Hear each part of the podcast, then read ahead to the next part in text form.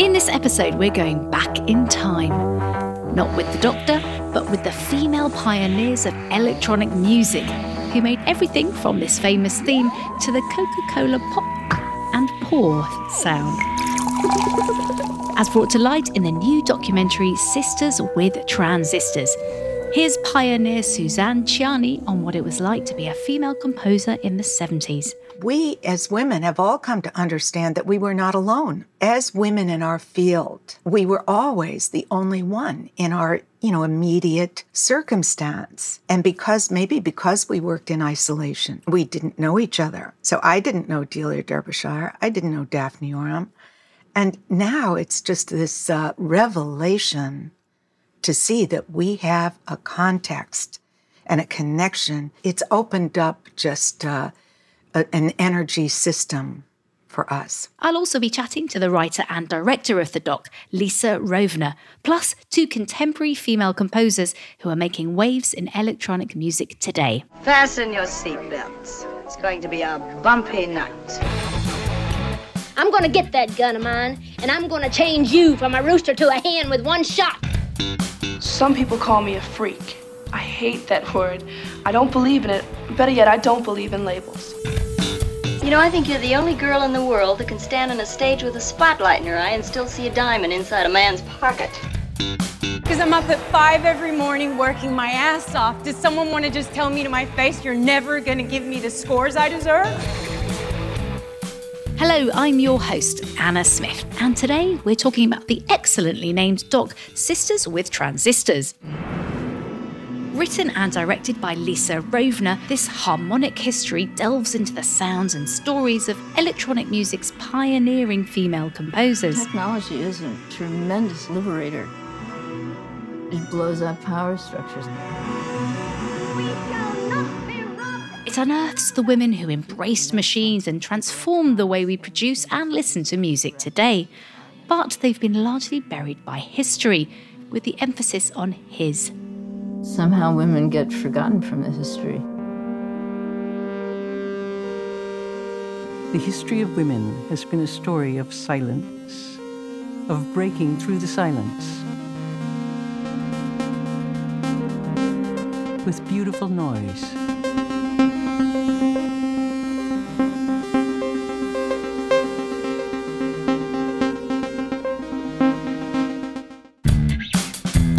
This episode is in partnership with Modern Films. Later, I'll be joined by the contemporary electronic composers Shiva Feshareki and Elizabeth Bernholz, aka Gazelle Twin. But first, I'm talking to the writer and director of Sisters with Transistors, Lisa Rovner, and to the pioneer Suzanne Ciani, who's featured in the film. Suzanne is a 5-time Grammy Award-nominated composer, and you'll likely be familiar with some of her work. She created the Coca-Cola sound that you heard at the start of the show. She provided the voice and sounds for Bally's groundbreaking Xenon pinball machine. She composed the Columbia Pictures opening theme, and she was one of the first solo women to score a Hollywood movie, The Incredible Shrinking Woman, starring Lily Tomlin. Well, Lisa and Suzanne, welcome to Girls on Film. Hello, Anna. Thank you for inviting me today, and hi, Lisa. Hello. Well, I know you two know each other, obviously, so congratulations to you both on Sisters with Transistors and also to the wonderful work that you both do. Let's start with Lisa. Tell me why you wanted to make this film. Yeah, well, it all starts when I discovered a timeline of female pioneers in electronic music, and I really didn't know many of the women featured in that timeline, so immediately piqued my interest. It was really the images of these women with their machines that really kind of piqued my interest. And when I started looking into or listening to their sounds, I was just amazed. I had heard of Delia Derbyshire and Éliane Radigue, but hadn't heard of Suzanne, hadn't heard of Daphne Oram or Bibi Baron or what Pauline Oliveros or Éliane Radigue. I'd heard an album, or Laurie Spiegel. But it was really when I realized that they were amongst the greatest pioneers of modern sound that I was compelled to break the silence that surrounded their stories. What I was attracted to was that, these were women with agency who were truly independent, and their stories were stories of liberation. This sound was the sound of liberation. So many things that interest me personally that all kind of came together. And then yeah, just also when I discovered the archive, I was just blown away. I just felt so, I really just related to what I was experiencing, hearing, and seeing on screen or on the internet. To me, electronic music wasn't about making Baroque music with new timbres. It was a different kind of music. You just had the summer of love. Everything we knew was being thrown out. And it was a whole new world. Electronics were part of that world. What are they? Oh, these are patch cords. Well, the archive footage is extraordinary. We'll come to that in a minute. But I wanted to ask Suzanne, when did you first meet Lisa? Was it making this film? Yes, it was. Some time ago, Lisa came to Bolinas with this concept of doing a film. And I had just been participating in a film documentary about my life called A Life in Waves. And I actually was very ignorant of the whole context of my career, and I hadn't ever considered it in the perspective that Lisa had. But I have to say that I didn't understand right away. So when I heard the name Sisters with Transistors, I thought, oh no, that's it's too hip for me. I don't know, it's just like Rosie the Riveter. And so I was quite astonished by the beauty and the depth and the film that she made. I'm in awe of what she's done. So, she just went away. I guess we did an interview. She went away and she did all her work all over the world. She managed to get footage that people had never seen before. She was so committed to the project. And in that period of time that she's been making this film, we as women have all come to understand that we were not alone. As women in our field, we were always the only one in our, immediate circumstance. And because we worked in isolation, we didn't know each other. So I didn't know Delia Derbyshire. I didn't know Daphne Oram.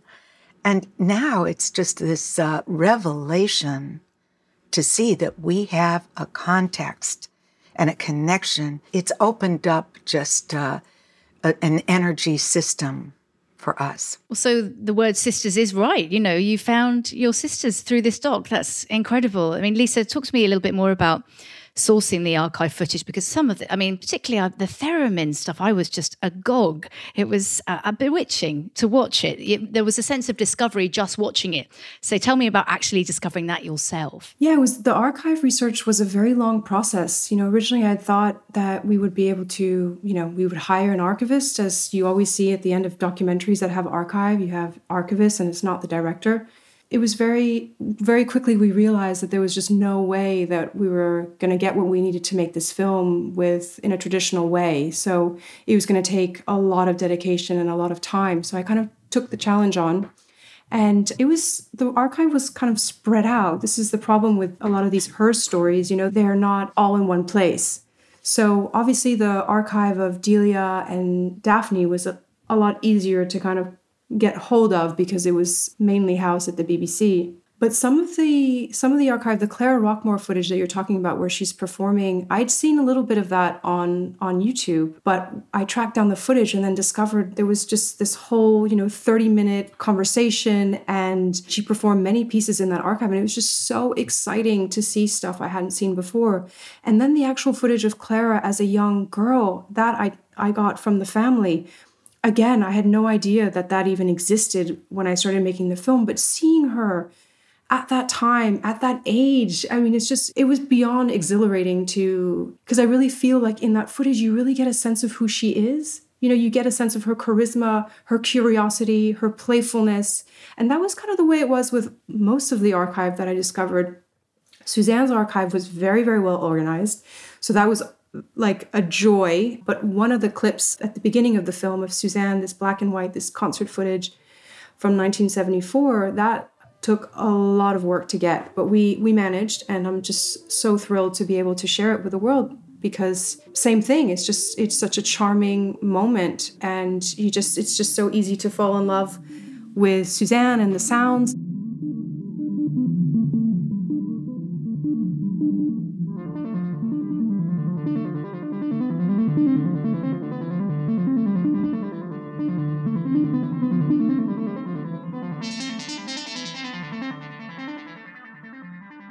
And then some of the, you know, Pauline Oliveros archive, her archive is kind of spread out, so in different universities. But really it was another filmmaker that kind of tipped me off to an old partner of hers who had made Super 8 films. So that was just, you know, such a joy. And seeing the same with the stills of Pauline in the Joshua Tree Desert doing the sonic meditation. I mean, there's just, I'd never seen those. And it was just so joyful to discover. Well, you mentioned Suzanne in the 70s. Suzanne, let's go back to the 70s and talk to me what it was really like. Obviously, you touched on this in the film, but entering such a male-dominated place. Were you very conscious of your gender at that point? You know, in those days, I really, there weren't even any men doing what I was doing. So I really had the playfield to myself. When I arrived in New York on April Fool's Day in 1974, to do a live Buchla concert. And my world was encompassed, you know, by that Buchla system. That was my life. That was what I did and what I cared about, what I was in love with. So I was very much in my own world. And when I came out at that moment into the public, you know, it was an art gallery performance with an opening by Ronald Mallory, a sculptor who works in Mercury.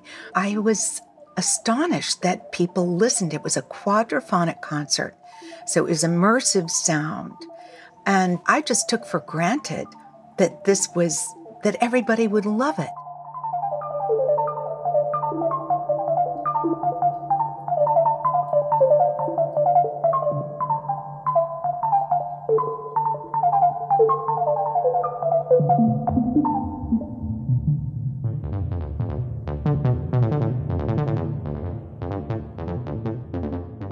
And then I entered a period of real difficulty because people did not understand it. I still feel that, you know, even though it's much better nowadays, the concepts of live performance of analog modular musical instruments is still a little bit of a subcategory of electronic music. And it's not easy to get that message across. And I think that Lisa has, you know, forwarded that concept by showing us what it looked like to do that. Well, it is an educational film on so many levels for that level, as well as kind of her story, as you were saying, Lisa, and kind of filling in the terrible gaps that are there in music history, the way people are taught.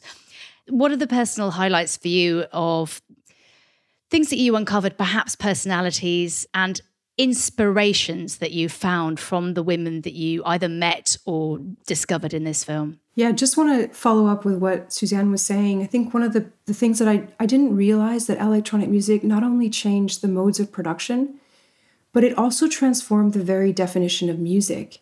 And, you know, I think that these women, not only were they making cool sounds, but they really, you know, broke the boundaries of what we consider to be music today. And I think that's kind of one of the big revelations for me. I didn't really know much about electronic music. I knew that people played around on tape, but yeah, that was really a remarkable find. But in terms of what I learned, I think the biggest thing I learned was the importance of listening.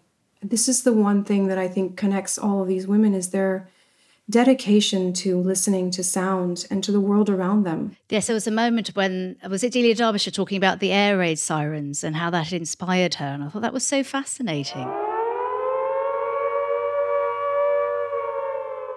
Things that you wouldn't necessarily think of, just being really alert to the sounds around you in the world. Suzanne, have you got any examples of that, the things that you pick up in the natural environment or otherwise? Well, for me, one of my catalytic moments was when I was young, I had chronic earaches. So I had, you know, I was in pain most of the time with my ears. And when I went into the swimming pool, I had to wear a bathing cap and earplugs.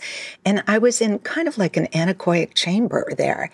And one day in the swimming pool, I took off my bathing cap, I took out my earplugs, and the sound of the water just went all through me. It was, you know, it was a moment I'll never forget. And I think that it certainly connected with my appreciation of sound. You know, I am a composer, so I was trained traditionally. I am a pianist, But my passion was in this new world of sound that had no limit in frequency and could dazzle you in the high end. And that it was lower than the low end and higher than the high end. And I think just the visceral response to sound is what attracted me. That's fascinating. Thank you. I mean, we've mentioned that Suzanne's had a doc about your life. And Lisa, on top of this, there was a documentary about Delia Derbyshire's life. Why do you think we're only just hearing stories like this now? I think it's because of the way we tell stories. I think that, you know, we as humans, we long for a hero, a soul genius, you know, and that hero or that soul genius is generally white and male.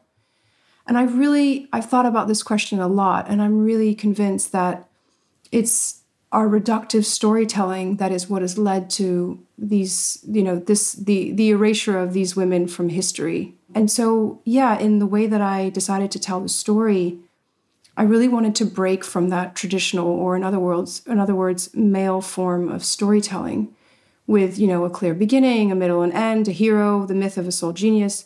I wanted a story that drew connections, that weaved, that didn't have an all-knowing narrator, that wasn't strictly chronological, and that left people with a curiosity. You know, I don't want people to think that this is the definitive history of electronic music, or a female-authored early electronic music. I don't think such a thing exists. And so what I hope is, through my challenging of this kind of traditional storytelling, that, yeah, that people become more aware of, you know, of listening, and also that there are lots of gaps in history, and that history isn't fixed and it needs to constantly be revised. And yeah, I really see this film as a kind of stepping stone into a greater research, a greater uncovering of a female-authored early electronic music. To work on slow changing of the sounds. My last work, Adnos II, is 75 minutes long, and it couldn't be shorter. It just goes like a stream. Much of our music, classical, pop, has this beat, has this gallop, has this trot. I'm interested in music that communicates some ideas. I hope that is the case. I think it will be. Suzanne, I also wanted to ask you a little about your work in the movies and the movie industry in general. Can you tell us a bit about that? That was one of the doors that was, for the most part, closed to women. And I was lucky. In 1980, I was hired by a Hollywood film producer that was a woman. So Verna Fields had edited the blockbuster film Jaws. And because she got that, you know, in her, that feather in her cap, she was named head of production at Universal. And then Lily Tomlin, also a woman, of course, was making a film, and they hired me to do the score for the film. So I do believe that women in positions of power and networking can further the talents of other women. So I did the score. It was a challenge, and we don't need to go into all of that. I mean, we had to record in Italy. I wrote for a 100-piece orchestra. I brought my Synclavier and all my electronics to Rome. I did every note in that score except for one song. And I thought, okay, this is good, and I had my foot in the door. Universal Pictures presents Lily Tomlin as The Incredible Shrinking Woman. The adventure of a brave woman whose biggest problem is growing smaller by the moment. I need a hit. You mean she shrunk since the last time I saw her? I almost sat on her last night. Can we give you a hand, dear? No one could help her. No one could comfort her. However, I was very busy in New York doing my commercials. I had a lot of clients. And doing a film took 6 weeks, and doing a commercial took 2 days. So it was hard for me to take that time, and I was offered additional films. I was unaware you know, that this door had opened for me kind of exclusively, because I found out when they did an obituary for Shirley Walker, who was a female film composer. And they said she was the first woman hired to do a major Hollywood feature solo. And I said, gee, that's funny. I did it 12 years before she did. And then the horror struck me that no woman had been hired for those 12 years. So this is not a trivial thing. Those doors were closed. And it didn't matter that you had the skill, that you could outright, you know, half of the guys that you saw getting the jobs. It just wasn't going to happen. Now, an addendum to this story is that because we are in the position now of researching and, as Lisa says, rewriting her story, I discovered that there was a solo woman composer named Elizabeth Firestone in the 40s. So she got a Hollywood feature film. She was, I think, the niece of Firestone, you know, the tire baron. And I wish that I knew her story. I wish I knew how she got those feature. She did 2 feature films in Hollywood, and we know nothing about her. So, you know, there were women there. There were women. We have been functioning as creative people for probably always, but we haven't had visibility, and it's a real loss to other women who need to know that they're not the solo warrior, you know, in a particular field. We've all felt like solo warriors, and now we see that we're connected, that they're, you know, if only we had known that, it would have given more momentum to our evolution. Well, it feels like a time of rediscovery and change, although I'm sorry that you didn't have that sooner. We're next speaking to 2 contemporary electronic composers. They're Gazelle Twin and Shiva Feshareki. Do either of you have any messages for them? Obviously, they're very successful, and then perhaps for younger women who are just kind of starting out in this area today. I would just say, just do it. I mean, the pushback that I got making this film was remarkable. You know, I had so many people telling me, no one's going to be interested. It's too niche of a subject. Oh, but there's nobody famous in your film. The reactions, it was really difficult to get it done. But if you want it, you can do it. Brilliant advice. Suzanne, anything from you? Well, I feel the same way. And I think that for young women coming up today professionally in music, in technology, the technology of music, you know, just do your thing. You know, it is not a man's world. It never was a man's world. I still am marveling at people thinking that it was, you know, as if it were like a motorcycle venue or something. You know, technology is for sensitive, you know, it takes sensitivity to interact with these machines. Women are, you know, I don't like to make generic judgments about groups of people, of course, but I think the fact that people have called this a man's world is completely misdirected. It is not a man's world. The thing that I've always loved about electronic music is that it's in motion, it's malleable. It's a much more open set of dynamics.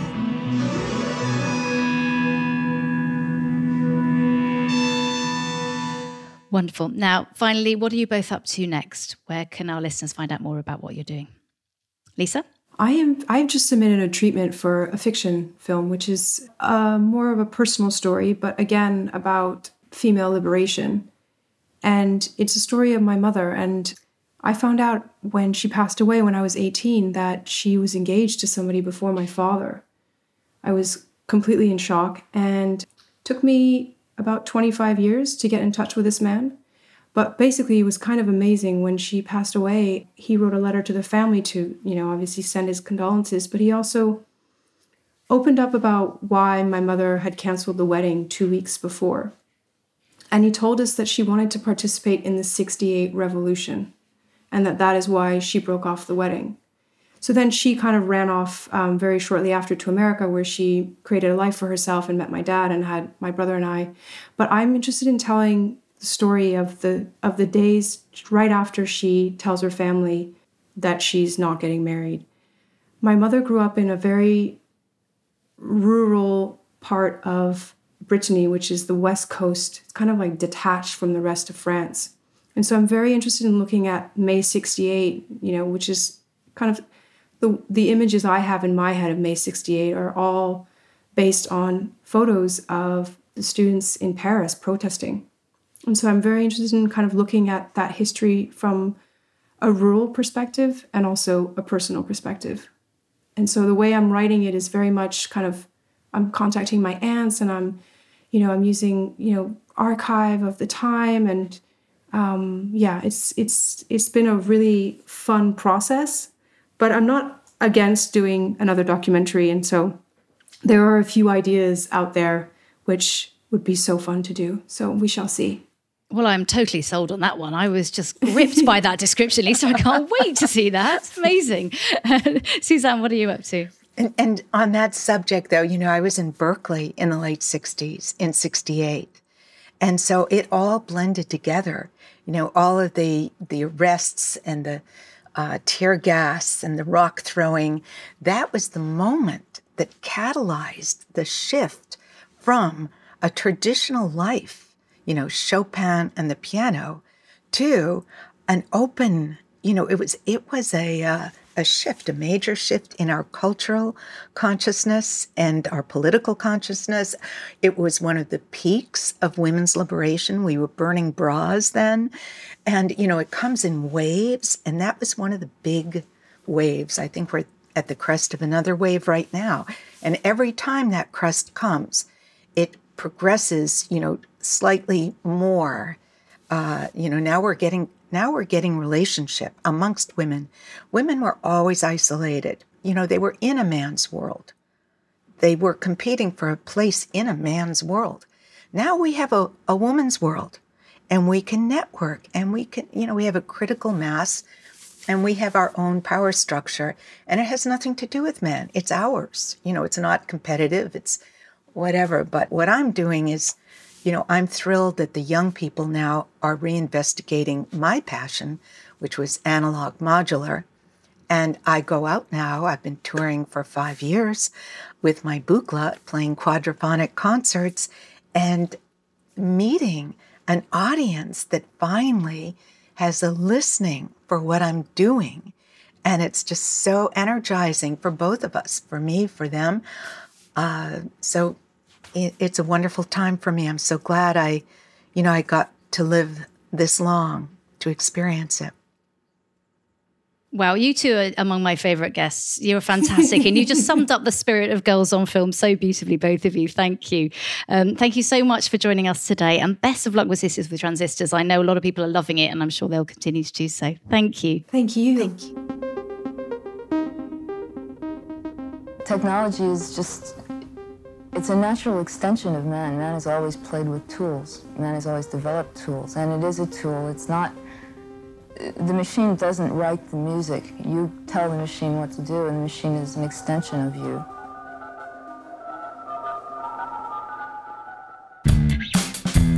That was Suzanne Ciani and Lisa Rovner.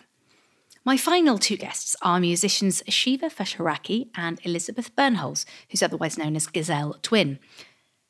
Shiva is an award-winning experimental composer and artist who's taken her turntable talents across the world, from the BBC Proms to the Moscow Museum of Modern Art. Elizabeth is a composer and producer known for her striking audiovisual performances as her alter ego Gazelle Twin. She recently co-created the soundtrack for the female-focused horror film The Power. Well, Elizabeth and Shiva, welcome to Girls on Film. Hi. Hey. Now, I believe you've met before really briefly, haven't you, Shiva? Is that right? Yeah. We met in soundcheck and rehearsals when we were both working with the BBC Concert Orchestra. And yeah, we crossed paths at the South Bank Centre. Which feels like an age ago, actually, doesn't it? I think it was 2019. Yeah. When the world was quite different. Yeah. Well, it's nice to reunite you remotely. And we're going to be talking about Sisters with Transistors. But first, I want to talk about both of your amazing work, which I've been enjoying recently. Shiva, first of all, give me a little potted biography. Tell me more about your work. Okay. So I feel like a lot of my music is this interplay between electronic and acoustic sound, and just also kind of repurposing technologies away from what they are initially used for creative means. So if, for example, with turntables, you know, that's normally used for playing records or DJing, but I use the turntables as an instrument and kind of created techniques that treat the technology as a musical voice, as a musical instrument with kind of infinite kind of directions you could take the sound electronically.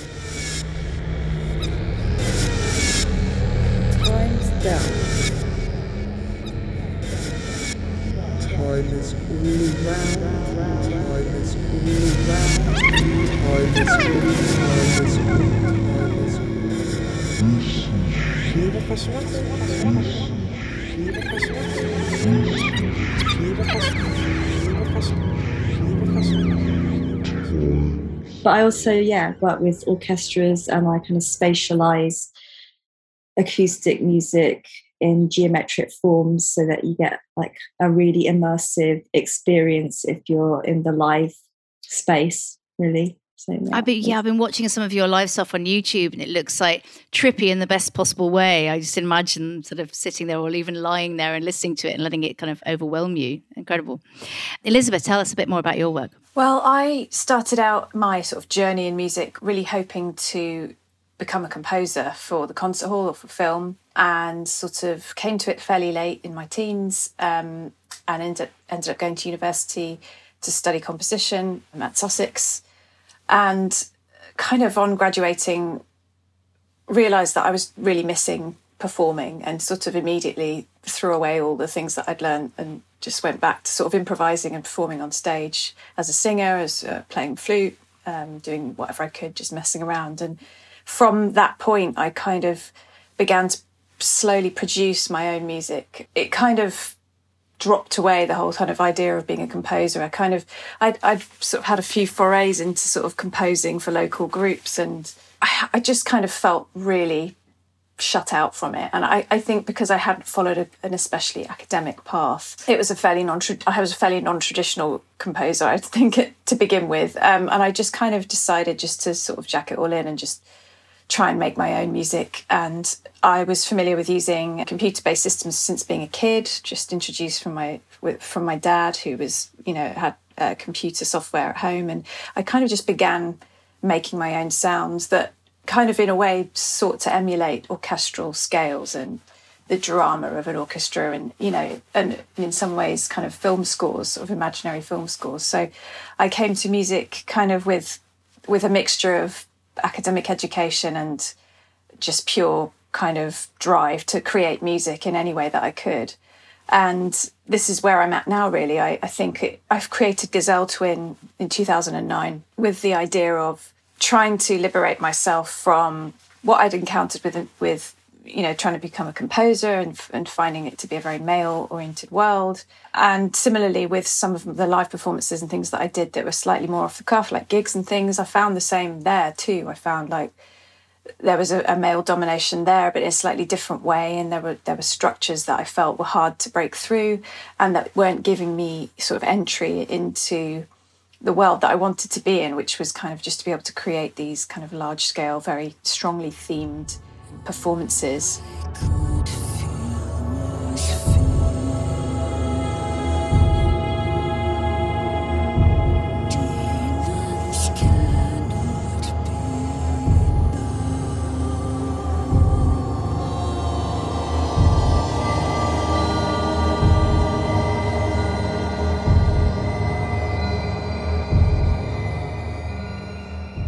That's kind of why I created Gazelle Twin, and this is 11 years later. I'm kind of still trying to sort of push my way through. But that's why I'm here. Push your way through. I mean, your album was named Best Album by like about 10 different major magazines. So let's not be too modest.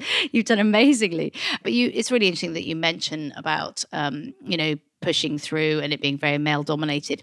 I mean, I used to edit a dance music magazine called Wax in the 90s, and then it was very unusual to have women in the business. I was interviewing Sister Bliss and people, but that was probably about, you know, one of the few that was around.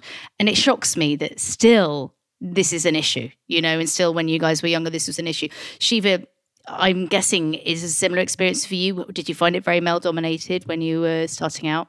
Oh, yeah. I mean, absolutely. I mean, as far as I can remember, I was always not only the only female composer in music college, in my, you know, there's only very few female composers when I was at Royal College of Music. And then even before that, you know, and afterwards, even now, when I'm working on big productions, it's so male dominated. I will be the only woman, you know, in a production, and it would be my production as well. So it would just be like me and 20 men. And it's, you know, it's really interesting as well, because when I do happen to have a collaboration with women, I actually feel a lot more comfortable, and I feel a lot more like I can be myself, and that I feel like I can relate more, and I feel more open and less shy.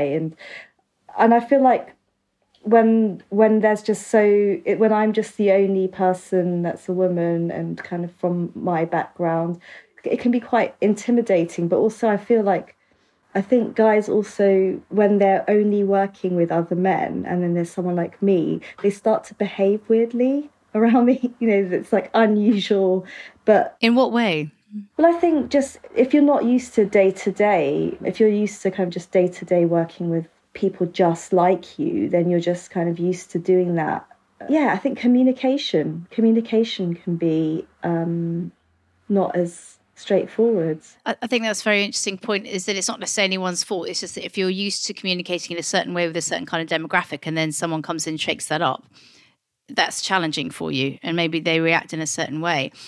Elizabeth, do you feel that there are positives that have come out of the fact that you are a minority in this industry creatively? Positives, yeah. I mean, when I started out with Gazelle Twin, I hadn't produced anything before, and I produced my first album, which is now 10 years old, in my small house in Brighton with, I think it was Ableton 7, and a really cheap microphone and a really cheap sound card. And I kind of had this voice, I'd always had this voice telling me that I needed to find a male producer, I needed to find, you know, a top producer to sort of produce my first record. And it was just the dialogue that I'd always had, and I'd always kind of just had internally, let alone with, you know, like other people in the music industry. And at that time I was finding people in Brighton that were kind of connected to the industry and, you know, going up kind of quite highly in the ranks, and that, you know, there were some roots into it that were really useful. But I still felt a bit weird, like I still had to kind of prove myself through,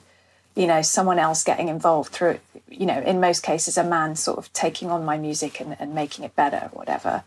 And when I just decided, mostly at the time through practical means and through financial means, that I just had to do it myself, I just sort of had a bit of a eureka moment, because I did it. And, you know, I knew that I could do it and I knew that I could compose, but I didn't think that I would, you know, be able to make a record in my house that would, you know, go on to vinyl and go to sell in shops and go on to sort of get, you know, decent reviews and stuff. So the positives that came out of that, I mean, that's the trajectory that I'm on now, and that's the momentum that it gave me, just that first sort of leap into the dark, and to just, even without the full self-belief that I kind of may have now, 10 years later, I still did it. And I think it inspired me to just push harder and harder to do more myself, actually, and to think more about, okay, someone may want to work with me and they're a man, should I do this, or should I just do it myself, just to make sure that I can stand my ground? So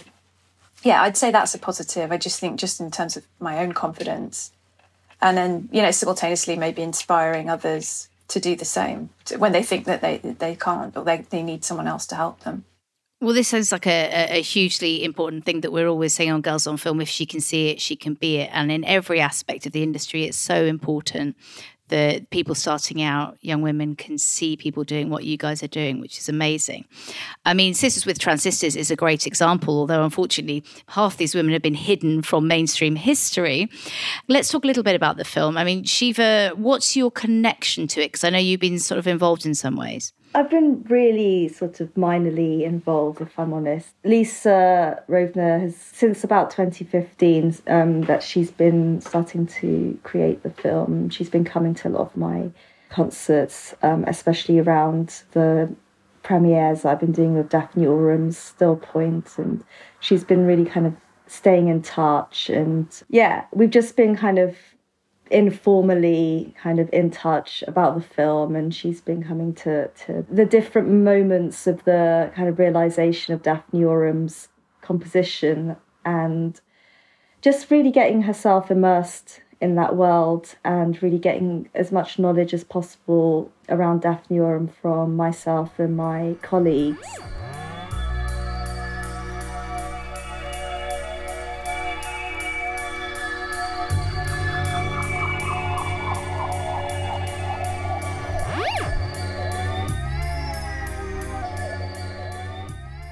That's how I know of her film and her work, and it's just been, yeah, it's amazing. It's an absolutely amazing film, and so happy to have a very small role in it. It is an extraordinary film, and you know, I learned so much, and it's entertaining, it's intriguing, it's surprising. Elizabeth, tell me what you felt when you saw it. I wasn't prepared for how sad I would feel watching it, actually. Just from the first sort of 20 minutes I was completely sucked in and nodding my head off, just like exactly. Just thinking, God, I've never, you know, I think this and I talk about this among, you know, other fellow women composers and electronic artists, but I've never actually really heard anyone say this kind of on, you know, on film, and anything so kind of, you know, permanent as a film. Composers were old white dead men. I always wanted to do something in the arts that had to do with the real authentic experience of being alive. Listening is the basis of creativity and culture. And how a community of people listen is what creates their culture. I kind of felt simultaneously inspired and relieved and sad at the same time, just at the incredible steps these women took towards where we are now in music, and how we're only just catching up with their names, let alone the work that they've done, and hearing their music, you know, that Shiva's been resurrecting these amazing compositions. It's just, yeah, it's just kind of deeply sad as well as brilliant. Yeah, I have to say that I completely felt the same. Actually, I had several goes at watching it, and I had to I just wasn't emotionally ready for it. So it took me a while to actually watch it, just because the emotions were so high and so kind of, yeah, there was a lot of emotion. So I kept trying to watch it and then putting it off until I finally felt like, okay, now's the time to watch it. Just also because I've met Éliane Radigue, and, you know, I feel so kind of close to all of these amazing women, and they've all been such amazing role models for me, and I've learned so much. You know, like my life really did change when I came across composers like Daphne Oram and Pauline Oliveros and Éliane Radigue. You know, it really did have a transformative effect on my confidence, on my inspiration in my work, but also just how much I related to it, because I was like, oh yeah, but I'm also like inventing things in my home studio. And Daphne Oram is noted to have had the very first home studio in this country. So she actually kind of invented the home studio vibe. You know, she had her studio in her basement in her Kent home, where she invented one of the very first synthesizers, and, you know, nobody really was paying any attention to the fact that she had done this, and it was an optical synthesizer. So she was connecting lights and visuals with electronic sound all the way back in the 60s, and to think like what she was contending with, and to think of all these incredible groundbreaking, moving compositions and electronic music that she was creating. And it was just, you know, it's only now that we're appreciating it, but also it's just, it was so cutting edge that it's only now that we're even getting to grips with it. The great works of art are a projection of a human mind. And unless this machine can produce exactly this projection of the composer's thought, then I can quite see why people can get frightened at the thought. Do either of you feel that you were ever taught about these women, or did you have to go and find out about them yourselves? No way. No way. I mean, I honestly didn't know of them until maybe even sort of 5 or 6 years ago. And even now, still learning about them, and not, you know, not deliberately, actually, just that they keep coming round in my circle. And yeah, I couldn't believe that. I had no idea. And I think it was Delia Derbyshire's, one of her experiments that came to my attention, that was kind of dubbed as like the first techno track or something, way before, you know, techno. I don't know if that's correct, but so it's just this incredible throbbing electronic pulse, and it's really amazing. And I couldn't believe, you know, that she'd made this in the 60s or 70s, and it kind of exploded my mind. I just couldn't believe I'd never heard of this name before. Why do you think this particular kind of music is perhaps particularly in people's minds associated with masculinity completely wrongly? Why is that? I don't know. I mean, it's a scientific, technical, mathematical thing that I think, you know, perhaps that has something to do with it, that, you know, women aren't meant to be working with machines, and, you know, they're not scientists. They're not, you know, they're not engineers. None of these are roles that kind of you automatically think of women, I guess, is one element of it. Yeah, absolutely. The norms and values of even now our society is the initial subconscious thought of women not being associated with these technologies, with these means. And, you know, that whole kind of boys' club of geekery and feeling quite comfortable. And it goes back to what I was saying about, you know, the communication thing, because the men that I work with, they're wonderful and they're really great to work with, but they have for many decades had the culture of geeking out with each other, not really including women, have not been included. When I was at school, there were also boys in the music tech room who were geeking out to the music tech, and, you know, I was not involved in that, and I wouldn't have been able to be involved, but I'm glad I wasn't, because I was doing it all on my own. And therefore, because I was doing it on my own, in my own time, with my own freedom, I was able to come up, you know, that's where the growth comes, and that's where the creative growth comes, of doing it your own way and inventing things for your own means, because you love it, because you're passionate about it. It's got nothing to do with other people. It's got nothing to do with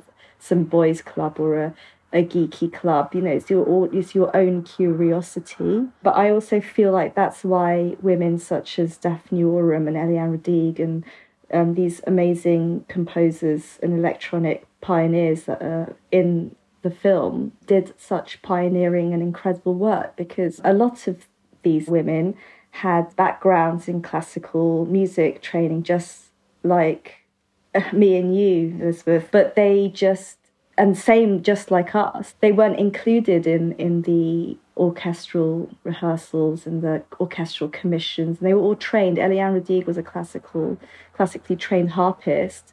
Daphne Oram also declined a place to study composition at the Royal College of Music, because she knew that up until the 90s, so that's 50 years after Daphne Oram's time, at college, it's treated as a finishing school for women. It was treated as somewhere where you go and you finish, but she obviously didn't want to be doing that, so she declined her place. But the point I'm trying to make is because they were working independently, they were able to come up with all of these amazingly inventive ways of being creative, being musicians, and at the dawn of using electricity with sound. And it's just such a radical and exciting time, and these women were really pioneers. Beautifully put, may I say. And is there anything else that either of you want to say about the film? It's kind of just touching on what you just said, Shiva. I think just the idea of being able to create in solitude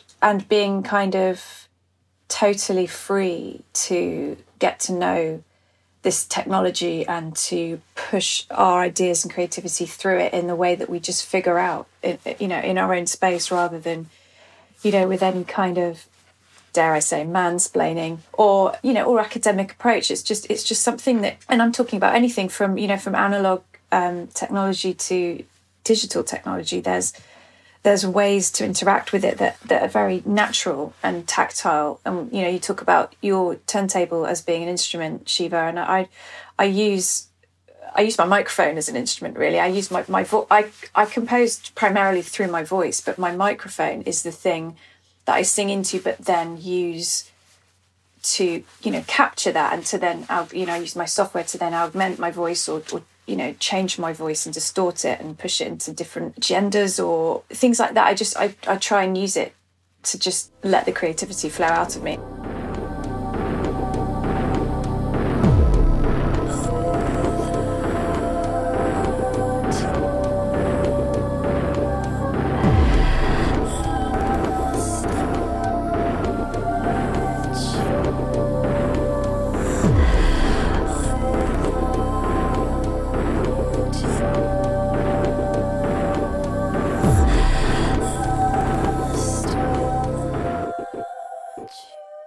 I just think it's that kind of unique situation where you have this technology that the technology allows this approach to composition and to access this kind of bigger network of sounds. And I talked earlier about how I've always wanted to create a classical, almost, you know, classical orchestral scale of music, but have never had, you know, the ability to just, you know, like write a piece of music for an orchestra and get it and played and hear it. And I think something in the film that really struck me was that one of them, I can't remember which person it was that mentioned that, but the idea of just being able to hear your own music, your own compositions was so rare in that kind of world. But to be able to do that, I think it was Suzanne Ciani that said this actually, and that, you know, suddenly you have these machines at your fingertips that can do everything that you tell them to, and you can hear it straight away, and you can, you know, you can appreciate it, and you can, you know, experience it there and then. So the technology that is available to us now, even that it's on our phones now. I mean, we don't need these massive, beautiful synthesizers. We've got them on our phones. You know, we can create anywhere we want to, and in the way that we want to. It doesn't have to be dictated to us. So musical technology can be very powerful for women in a patriarchy. Yeah, I mean, it can be powerful to anyone who is kind of hasn't got access to, say, can't get to music college or can't get to a university or can't afford, you know, music lessons. I don't know. It's just there to just be consumed and used and warped and built on. It's more egalitarian. Yeah. Yeah, to infinite proportions in any context or. It is amazing. Technology can afford us that freedom. Well, listen, I could talk about that all day, but we're going to have to wrap up. And I want to know what you are both up to next. Elizabeth, I'm going to start with you because I really enjoyed your work on the film The Power, which has a great feminist message. Congratulations for that. Something chased me to the basement. When I looked, there was no one there. Are you just making this up? No, I'm not making it up. A nurse must give of herself entirely. Sacrifice. How much are you willing to give? Who is she? Gay. What does she want? Val, now listen to me. Angel sent by God to guide me. Are you doing any more film work and or anything else you'd like to share with us? I'm trying to get into more film work. Yeah, I've kind of come full circle from my sort of childhood dream of being a film composer. I'm now ending up doing films, but in the way that I want to do them, which is really great. Yeah, hopefully. And I'm actually working on another album, which I hope will have an orchestral element. So, you know, if the world sort of can try and get back to normal-ish by next year, then hopefully that will happen. Fingers crossed. I hope so. Thank you. And Shiva, what do you got next? So on May 15th, I'm going to Frankfurt to record my composition Opus Infinity with Ensemble Modern. And that's like a really deeply spatialized, immersive composition that kind of works with the universal patterns that of vibration and kind of just trying to think of the mathematical patterns of the universe and create a composition. But it will be streamed, sort of a live performance, but that's kind of good because it means more people can actually listen to it. So if people find your social media on your website, they'll be able to watch that? Yeah, great. Absolutely. We'll definitely link to that. Brilliant. Well, I am in awe of both of you, and thank you so much for joining Girls on Film to talk about your work and Sisters with Transistors. Thank you. Thank you. Thanks a lot. That was the wonderful Gazelle Twin and Shiva Feshareki. You can watch Sisters with Transistors on digital now, and you can pre-book tickets to see it on the big screen in the UK. Finally, cinemas are reopening. Just visit modernfilms.com for details. Do follow us on social media if you want to keep in touch and get some daily film recommendations. And also do pop over to our Patreon page if you fancy watching some extra video interviews. We're at patreon.com/Girls on Film Podcast. Girls on Film is an HLA production, brought to you by executive producer Hedda Archbold, audio producer Emma Butt, assistant producers Heather Dempsey and Eliana J, and our partners for this episode, Modern Films. You've been listening to me, Anna Smith, and I was joined by Lisa Rovner, Suzanne Ciani, Elizabeth Bernholz, and Shiva Feshareki. See you soon and stay safe, everyone.